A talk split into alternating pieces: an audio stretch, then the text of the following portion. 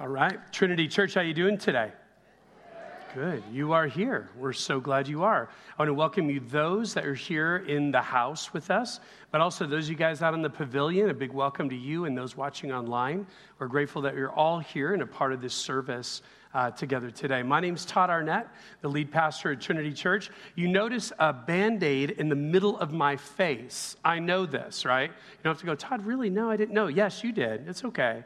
I had a skin cancer thing removed earlier this week. I have a really cool, wicked scar now that I'm really excited about. When they get this thing off, it's going to make me look macho. And finally, like, I was actually thinking about today, like, I could preach this way the whole way, so you could just see this side. So now I have a, I actually have a, a side now moving forward. You're like, Todd, no, you've never had any good side, but now I feel like I will, so it'll be great. But that's what's going on with me. I am so glad that you're here and we're ready to uh, dive in today. We're finishing a series on the parables. We haven't looked at every parable in the New Testament, we've looked at a lot over the course of this summer, and we're going to kind of bring this together with one uh, final message that's really, to me, very, very powerful about who we are in relation to who God is and, and what's expected. What do we do out of that relationship? So I'm excited to look at that with you. If you have a Bible today, you can open it to Matthew chapter 25. Matthew 25 is where we're going to be. Matthew's the first book in the New Testament. Make your way there. If you also have notes in your Trinity this week, you might want to have those out ready to go, and that'll help you track with us as we kind of walk through our time together today. Um, a couple things as you're doing that. First off, again, if you didn't get a chance, all the kind of finished product on our plaza with the planter that's going on out there—it's got done this week. Really grateful for the teams that worked so hard to get that done. It looks awesome. So make sure you get a chance to take a look and see what, what's going on there. Also, um, for those of us you, you've been kind of aware that we are beginning a 5:30 evening service uh, coming up in a few weeks on August the 18th a week before that, two weeks from now, on Sunday, August 11th, we're having a meeting for people, kind of just a launch team prep for people who'd like to be a part of that service. And when I say like to be a part of that service, that service really has this opportunity not just to come and be a body in a chair, but really find a way to serve because it's just going to have some dynamics like a normal one of these other morning services where we need people to help be involved as gr- greeters and ushers or help people with camera operators and things like that. So we'd love for you to get your kind of mind thinking about that and just see where the lord's leading you. If you want to be a part it's going to be a brand new thing. Trinity's never had an ongoing evening service so we're excited about launching that. It's going to be that meeting again august 11th uh, 5.30 right here in this building, and we'll give you some more details. But we're excited to get to launch that uh, together. Well, what we're going to do today, we're going to dive in and take a look at this parable and see what God has for us. This is a parable that many of you have read before, that you've kind of we've called the parable of the talents. And a couple things within that. The word talent uh, is a word we'll talk about in a second. It, it it's often mis, misunderstood or confused with even the other English word for talent, that idea of like a gift, an ability that you put into motion. There's actually some overlay, and we'll see that today. But basically, it's, it's this parable of, of people who've been entrusted with things with the goal, the purpose of reinvesting them.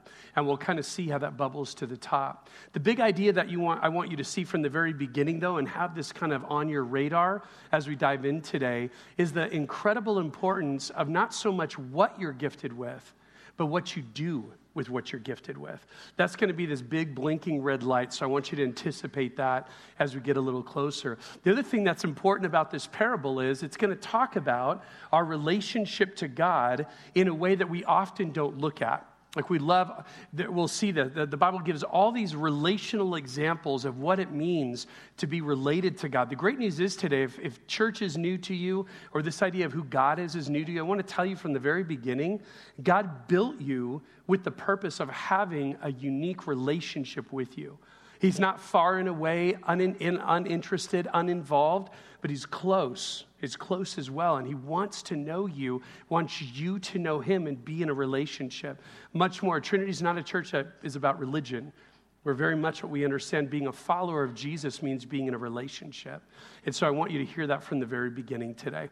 Take a look at our now what statement. We give one of these weekly to remind us that the Word of God is something that we're supposed to put into motion. Look how it reads Invest what your Lord has given you with the desire of hearing him say, Well done.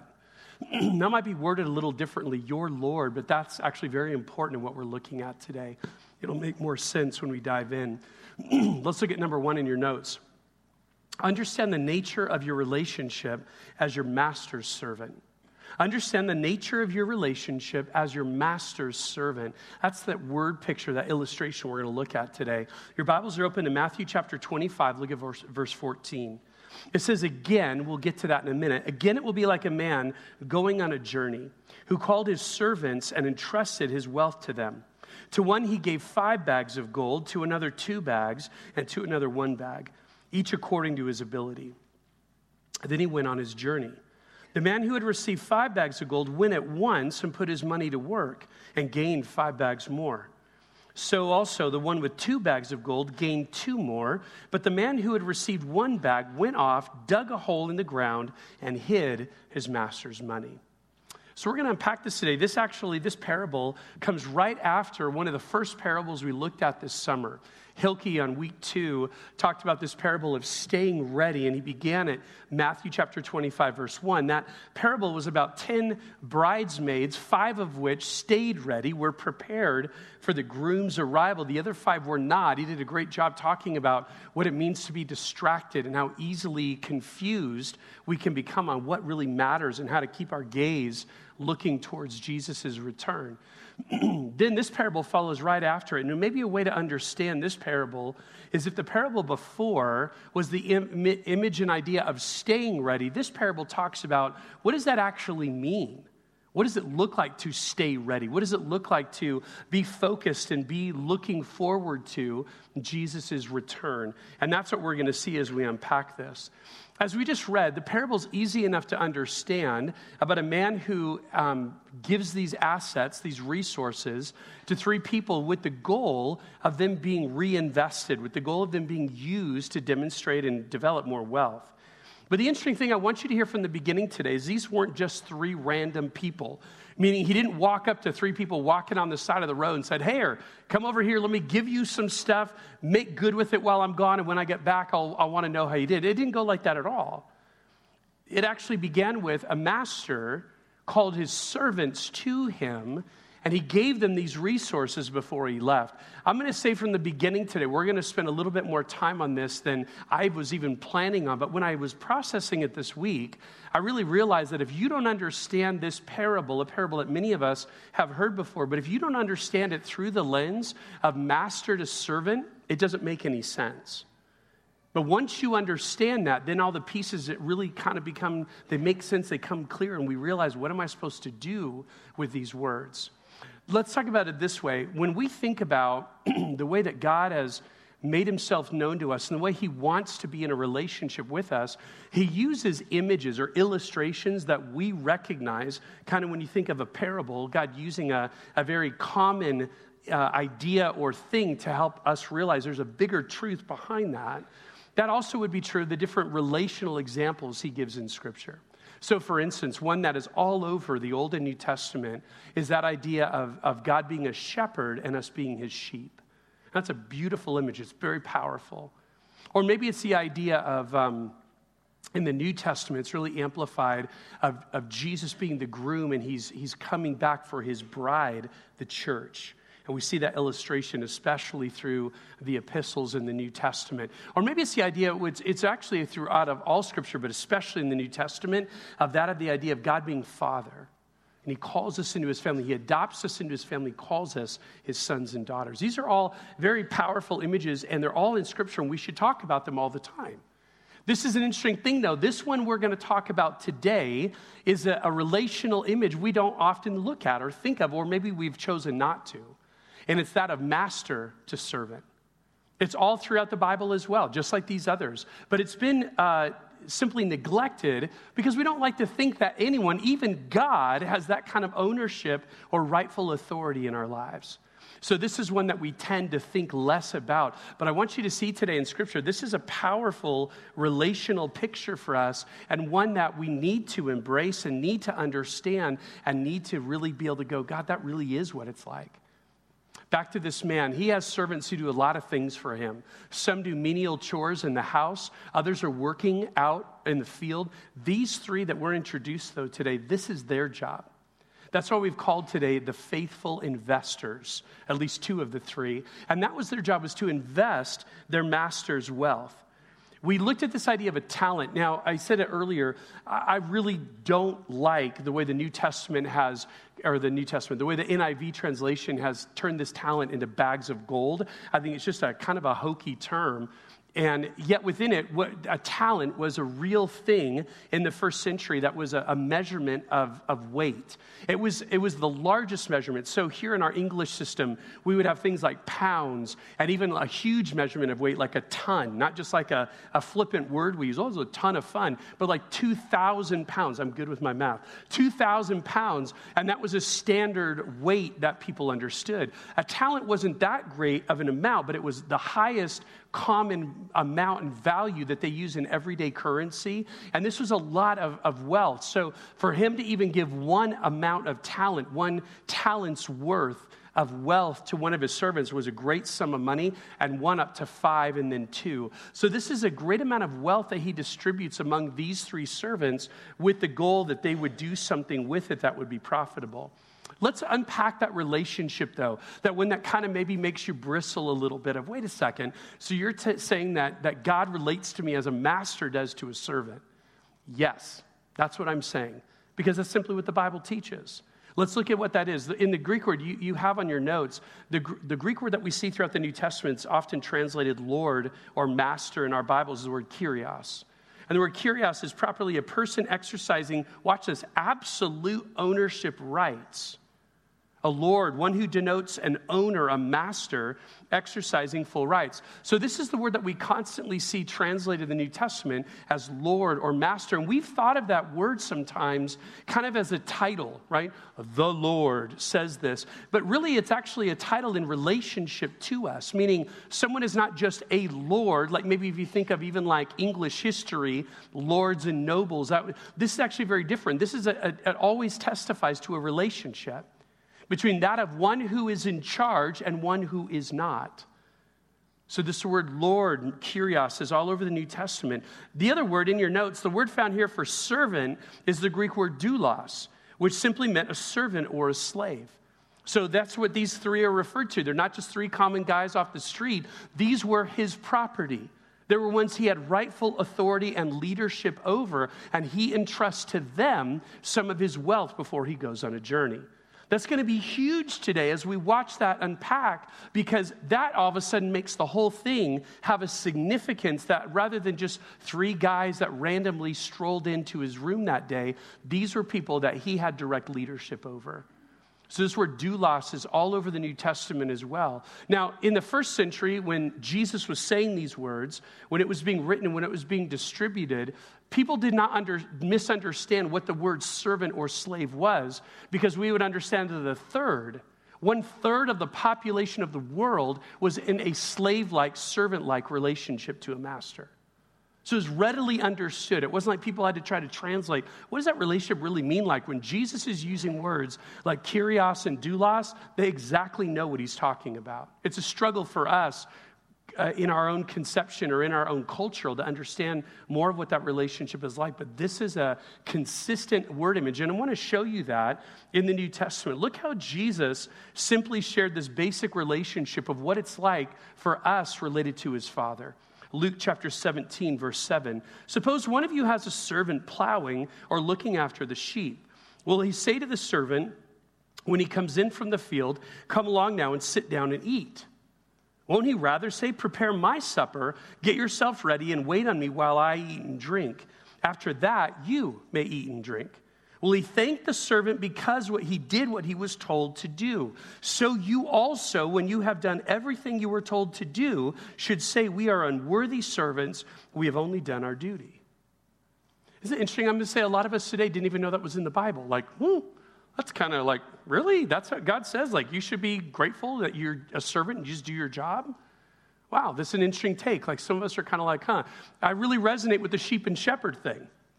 I really like the parent to child thing, but the servant and master thing is a little more challenging. And I want to say from the very beginning today if this is new information to you, I'm happy to get to kind of share it with you and be able to explain. But I also want to say this if you're resistant to it, I get that. I get that because we live in a culture where we like to think that we absolutely are in charge of our lives. And I want to show you today that absolutely you have nothing. It's not your life, it's not yours, it never was. That's the relationship. And if we would understand ourselves through a biblical lens, we are going to be so much better off in not only how we understand who we are, but how we live as a relation to that. And that's what I want you to see. So, this passage from Luke 17 is one that doesn't often get a lot of press. It doesn't end up in your devotional time, it doesn't end up on, on posters, right? But this is the truth of the Word of God. Look at how Paul says it, talking about his relationship to Jesus to the Galatian church. Galatians 1:10. Am I now trying to win the approval of human beings or of God? Or am I trying to please people? If I were still trying to please people, I would not be a doulos. I would not be a servant of Christ. So here's what Paul is under saying I understand the relationship. And by the way, and if you've heard that phrase before, that we're living for an audience of one, this is one of the biblical places that comes from. And the idea is simply this Paul's saying, if I were trying to impress people, if I were trying to get them to like me and to somehow make myself look good to them, I would be on one path. But because I understand whose I am, I'm a servant of Jesus. I'm on a different path. And my goal is not to impress them, my goal is to please Him. That changes the whole dynamic. And that's what, that, what Paul clearly understood. Look how he says it this way Paul's actually going to flip these terms where we usually think that salvation in Jesus is a freedom from, and it is, it's a freedom from sin. We also don't understand it's actually, though, a servitude towards righteousness. Paul writes it in Romans chapter 6, verse 19. I am using an example from everyday life because of your human limitations.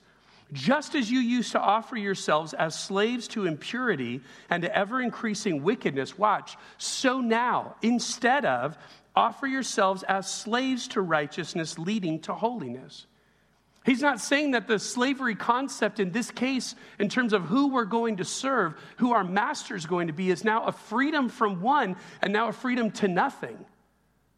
He's saying, no, it is a freedom from being under the rule of sin, but now it's a being under the leadership of a brand new type of master. His name is Jesus, and it's all about his righteousness. When, verse 20, when you were slaves to sin, you were free from the control of righteousness. What benefit did you reap at that time from the things you're now ashamed of? Those things result in death. But now you have been set free from sin and have become slaves of God. The benefit you reap leads to holiness, and the result is eternal life. And this is the verse you know For the wages of sin is death, but the gift of God is eternal life in Christ Jesus our Lord. So, to put it simply, the rightful relationship that God has over your life as His created being is that of master and servant. It's one that's to be obeyed, one that's to be embraced. And what we'll see today in this parable is if you choose to engage it, if you choose to accept it and say, Yes, this is who I am as a created being under Almighty God, if we will live out that design, the Bible says there is wild reward to wait. The interesting thing is true is just the opposite. If it's something that we would spurn and we'd want to throw off, the Bible says more than we can imagine, there's wild punishment to await. There's no middle neutral thing of you thinking you control you and your destiny. The Bible's pretty clear you don't. There's choices that we make, but God is the one who owns us, God is the one who's over us. And the simple question today is the choice is yours of how you're going to respond. The parable demonstrates that we receive from God what we're intended to invest, that we're called to be productive because we'll ultimately be evaluated. Understand the servants had no resources of their own that they were going to invest while the master was gone. It was all of his. They clearly understood that. They couldn't have missed it. Servants own nothing. All of this resource was from the master and it was to be used well. That's what the word stewardship means. Look in your notes. Stewardship means that God owns everything and we are simply managers or administrators acting on his behalf. This is a powerful idea. For some of us, this is relatively new thinking. What do you mean? I have a bank account. I have a title to a car. I am making a mortgage payment on a house. These are all things I, quote, own. This is different kind of thinking because the Bible says no.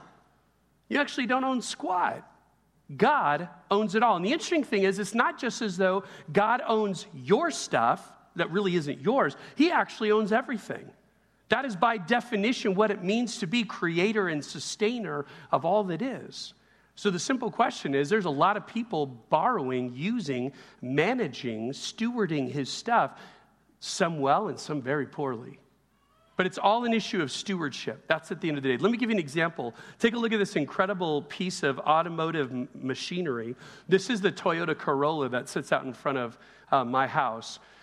And the interesting thing is, this is a car that three of my children have driven. We got it when Jackson was a senior in high school, actually living in the high desert. We came to Redlands to buy it, and it's been a great car. Jackson drove it till he went away to college. Then my daughter Aaliyah started driving it, and now Kendi is driving it. I'm pretty confident it's not going to make it to our fourth child because of the drive, the age gap. It's a great vehicle. We love it, but I just don't know if it's got five more years. Uh, and I don't know how Ellie's going to be as a driver. So a lot of questions. But the reality is this here's the interesting thing every time that one of our kids has it's, it's been their car to use, they've said things like this my car. And isn't it interesting? Their name is nowhere on the title. It says Todd and Joanna, but yet Jackson, Aaliyah, and Kendi have all thought of it as my car. And they'll say things like that all the time. And the interesting thing is, then I say to things like that, well, isn't it interesting how dirty your car is? To which I remind them that if it was your car, you could keep it as dirty as you want, but it's mine. And because you're using it, you need to take good care of it, so therefore it needs to get a wash. Or when there's stuff on the floor and inside it needs to be vacuumed, I don't make the observation that your floors are dirty in the car you're driving. I actually give them a directive. You need to vacuum out the floor. That's what happens when you steward something versus when you own it. So, the reality, that's the picture in our minds. We are simply stewards, managers of everything that we think is ours. Look at this great quote. C.S. Lewis put it this way Every faculty you have, your power of thinking or of moving your limbs from moment to moment is given to you by God. If you devoted every moment of your whole life exclusively to His service, you could not give Him anything that was not, in a sense, His own already. Not a great, that's just totally true. God is the master. We are his servants, built with that purpose and in that relationship. Now, I don't want you to walk away today thinking that's the only relationship we have with God, because it's not. All the other ones I mentioned before are also true. But can you remember something? As much as you like to get the conjure in your idea of a shepherd with his sheep and that cute little lamb, do you know that shepherds have a staff? It's a big wooden pole and it keeps sheep from doing what they ought not do. That picture, if, you, if we get a real life shepherd up here today, he's not going to talk about how that relationship is just roses. Sheep can be ornery and stubborn, and he brings correction. Can we talk about the parent relationship for just a second? As awesome as it is to be a son or a daughter of God, it's also true who brings a lot of correction into our lives because we often go our own way. None of these illustrations are without a sense of authority and leadership. They all have it. This one just speaks to that even more, more significantly than the others. The other thing I want you to see today, look in your notes. This parable also demonstrates that the master understood the wattage. That's my word. I'll explain it in a minute. The wattage of each of his servants and gave them resources accordingly. Note in the parable that to one he gives five measures of wealth, to another two, and to another one. He did not give them all the same.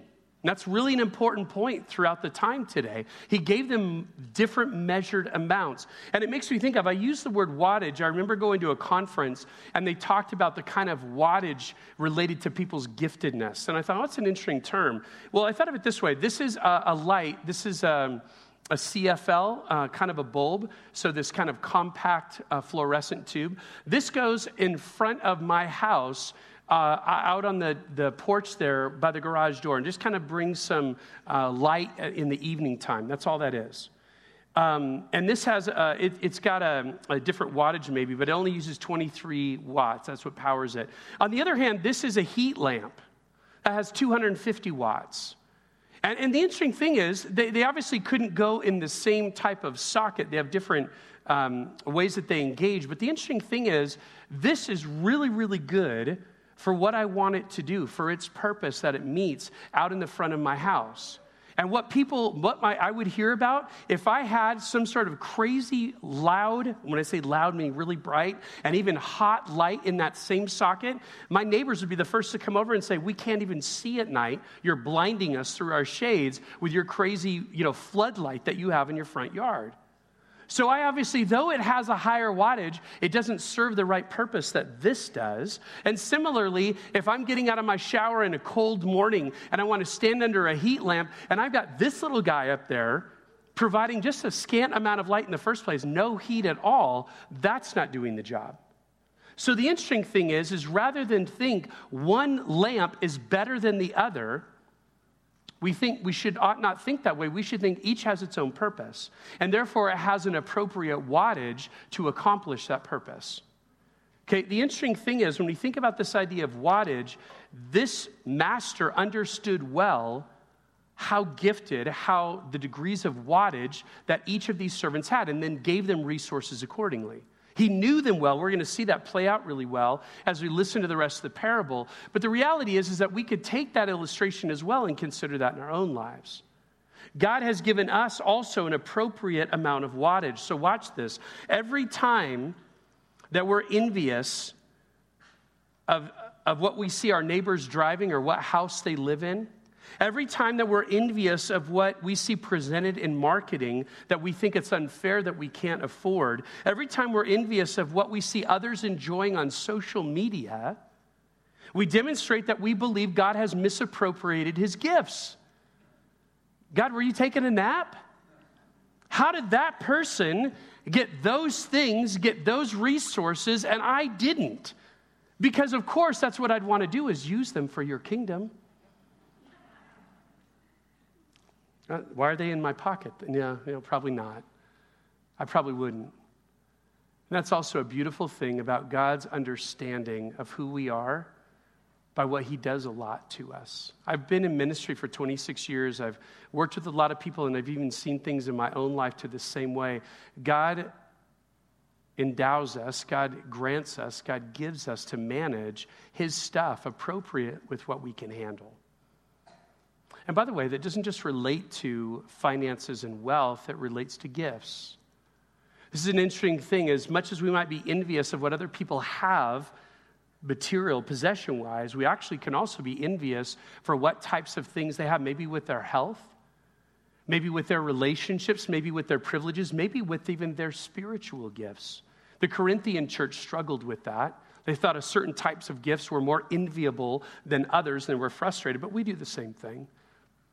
We do it in all kinds of ways. For me, I'll be candid today. I struggle sometimes when I see the wattage of other people who do things similar to I, that what I do. I see their gifts of leadership, I see their gifts of teaching, and I go, man, I'm envious to be able to communicate like that or be able to lead like they do because I'm just blown away with how gifted they are. And it's one thing to appreciate it, but can we all be honest? That appreciation fades really quickly. Why don't I have that gift? And we have gift envy all the time. Can I say this is interesting, by the way? The gifts that we envy are rarely, man, that guy serves when no one's looking like so amazingly. I wish I had that gift. That's really rare. We think that way. She, she has this amazing gift of hospitality. I really wish I could serve people like that. Now, our gift envy is usually for gifts that are under the lights, gifts that get noticed and recognized. Those are the things we wish we had more of.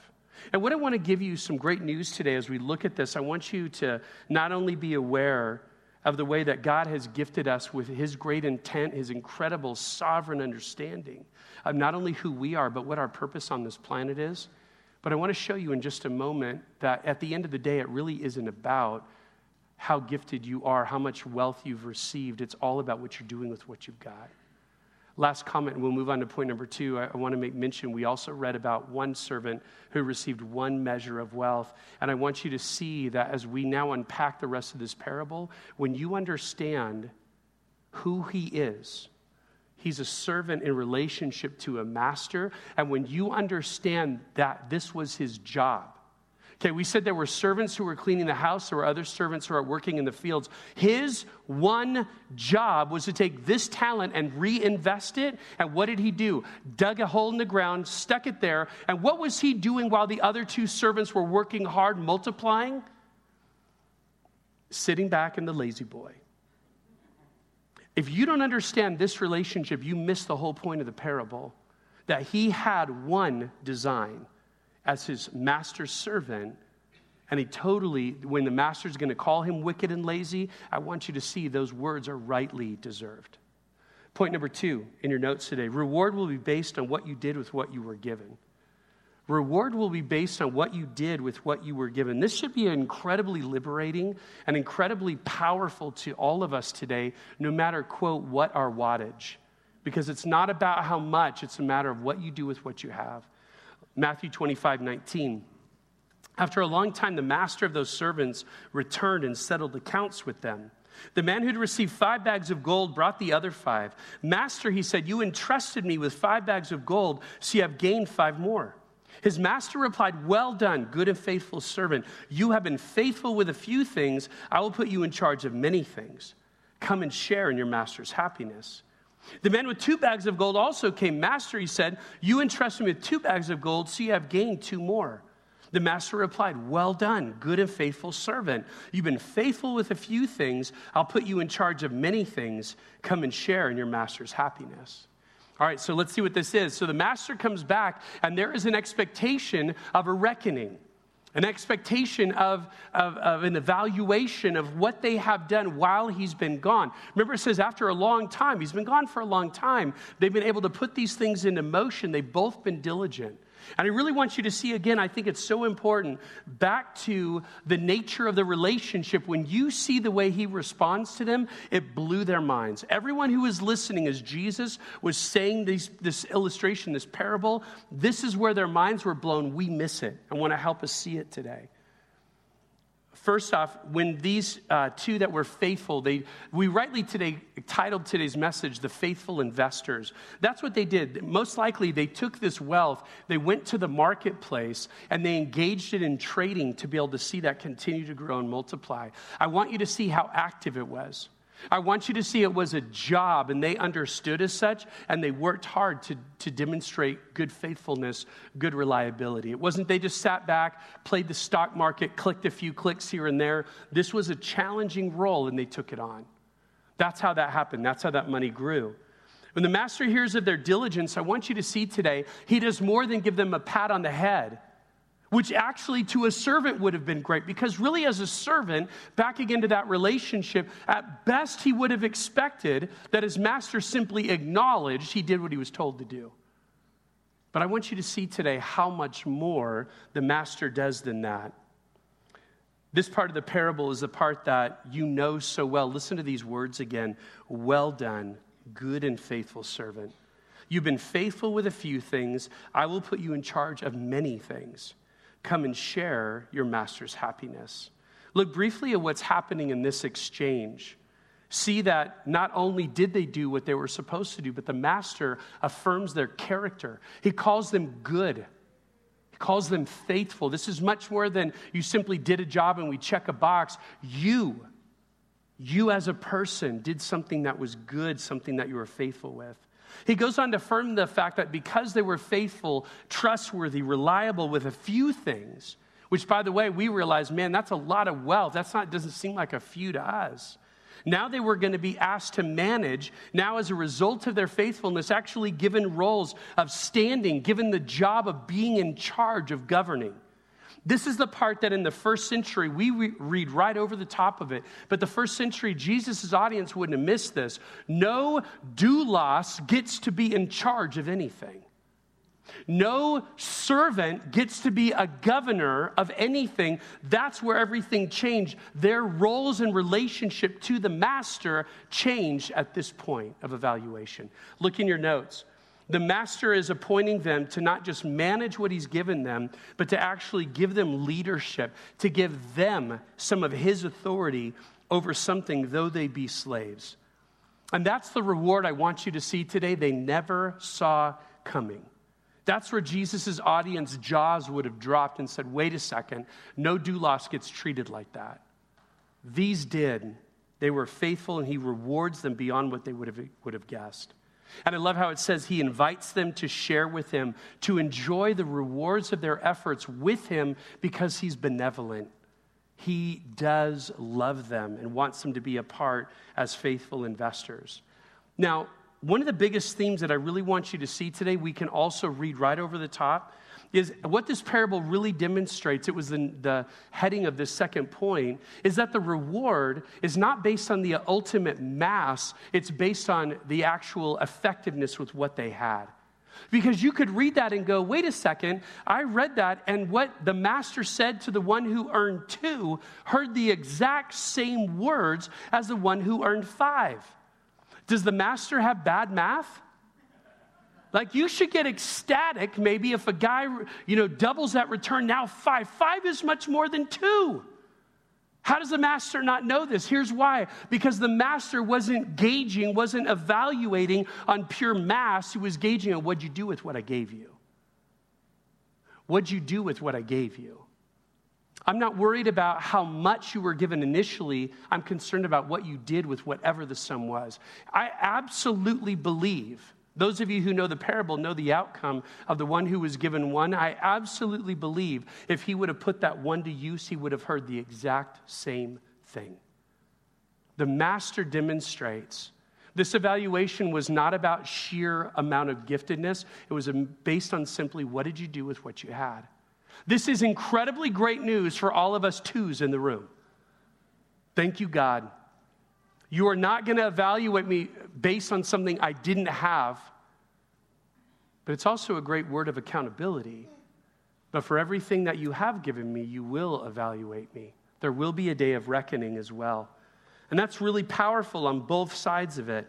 This is indeed great news. Look how the Apostle Paul said it to the Corinthian church regarding their giving, second, giving, 2 Corinthians 8 12.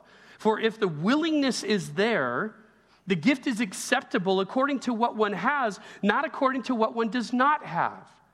He was saying this through a lens of their giving back to God. And what he wanted them to know is no one's evaluating you based on what you don't have. It's all based on what have you been gifted with. That is the measure. That's the way that we evaluate. That's the way, more importantly, God evaluates. You see, for a God who owns it all, it's never a matter of giving him something he doesn't already have. He lays claim to it all. It's simply how is it being apportioned? How is it being managed? Look in your notes. It's simply a matter of being faithful with however much or however little has been entrusted to you. That's what this evaluation in Matthew 25, that's the evaluation of the parable of the talents, the parable of these faithful investors is all based on what did you do with what you'd received.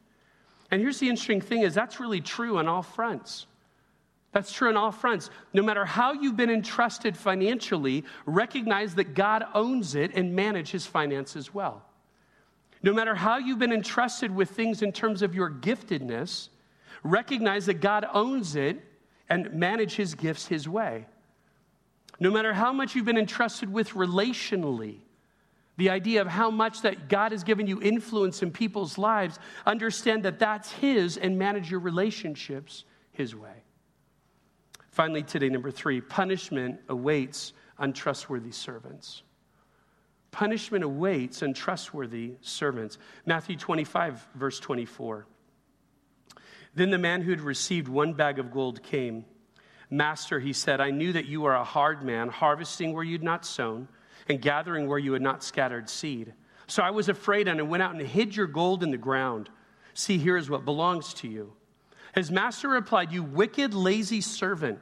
So you knew that I harvest where I have not sown and gather where I have not scattered seed. Well, then you should have put the money on deposit with the bankers so that when I returned, I would have at least received it back with interest.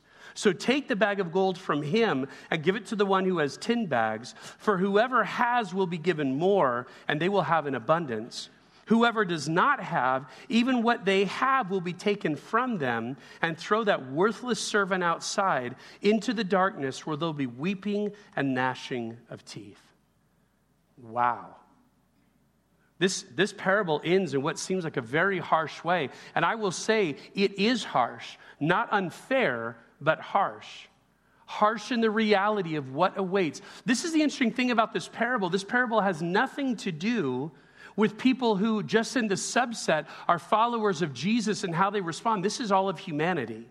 That's why I want you to see today that God doesn't just own our lives as those who put our faith in Jesus, He owns everything because that's what it means to be creator and sustainer.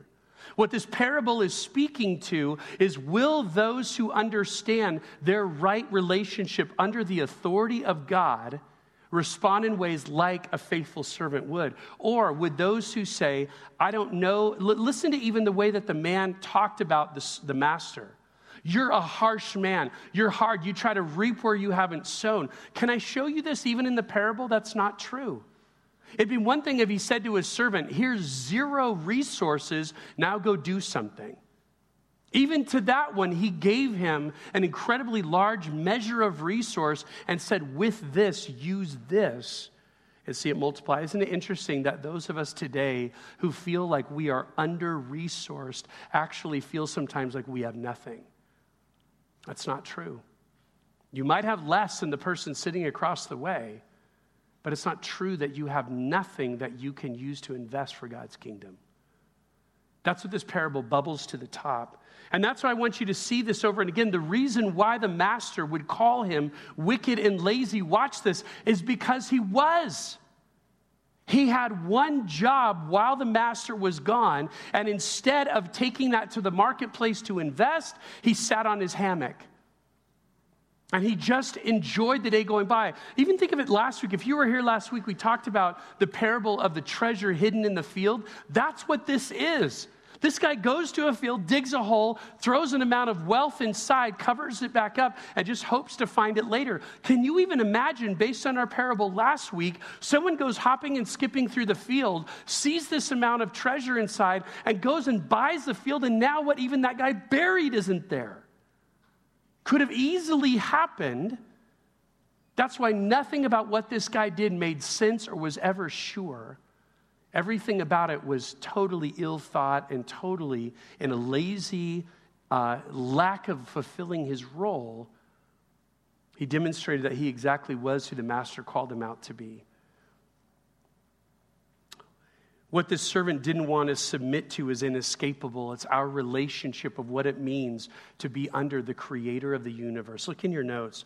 We are God's servants who are called to him with the purpose of using what is his and that includes all of us and what we think are our resources in order to accomplish his purposes. It's when you would pull back and realize today what I think is mine, including my even very soul, is not. And in right relationship to a master, I'm here to realize I'm here for his purposes. I'm here to engage in his ways. Some of us today, as we listen to this, it just reinforces what you knew. And my hope is that it would be a source of encouragement to go, you know what? I had laid down my life a long time ago. I resonate with those words of Paul. I could not be a people pleaser. That's one path, and be one who was a doulos and try to please my master. Those two things don't make any sense. They don't go together, they contradict. And as you hear this today, it just reinforces God more than anything else. I want to hear you say, Well done. For others of us, we bristle against this, and it's a real challenge. You're thinking that nobody, including God, has any right to lay claim to your life. And if so, if that's where you're at today, I just want to, number one, I want to say I'm glad you're here. But I also want to encourage you to, to heed the warning that is in this parable today, and it goes back to our now what statement. I want to encourage you to invest what your Lord has given you with the desire of hearing Him one day say, Well done. Let's pray. So, Father, today we look at a, a, passage from your word that is very much meant to be there. Its theme is replete all throughout the Bible that we indeed should understand ourselves as being under our kurios, as being under our Lord, our Master. And God, would you thank you because of the Master that you are? You're not harsh, you're not unfair, you're not one who just rules with this iron scepter. You are one God, who calls us into a right relationship, and you give us everything we need to invest lives that would ultimately bring you glory, lives that demonstrate your value and your worth, lives that fit according to the kingdom. So, God, we thank you for this passage today. It's eye opening, it alerts us and makes us aware of who we are in relationship to you, and we are grateful for that. If you're here today and you've actually never responded to the invitation, doesn't make a difference in what we've seen today. You're God's servant one way or the other. The reality is, like we sang in our first song today, have you bent the knee? The great news is that you can, even here, even now, to bend your knee to a master who is not just this strong overlord domineering, but he, as the creator of the universe, he's built you with purpose, built you with design, and wants to see your life be something useful for the kingdom for eternity. You can A, admit that you're a sinner who needs a Savior. You can B, believe that Jesus is the only Savior available, this one who spoke these words. He lived a sinless life, He died a sacrificial death. He was raised supernaturally on the third day. This is what Jesus did for you, how he lived. And as a result, was this atoning sacrifice. He made it right. So, would you see, would you choose? Choose to put your confidence, choose to put your, your trust into what he has accomplished for you. And arms wide open, say, God, I recognize your leadership over my life. I am your servant. I want to live according to your design. You can respond to this invitation today, even before you leave, and I pray that you would. Father, we love you. Thank you for giving us the truth, help, helping us understand this relationship between us and you, just at least one more piece of it, and help us this week to live in light of it. We love you, and we pray in Jesus' great name. Amen.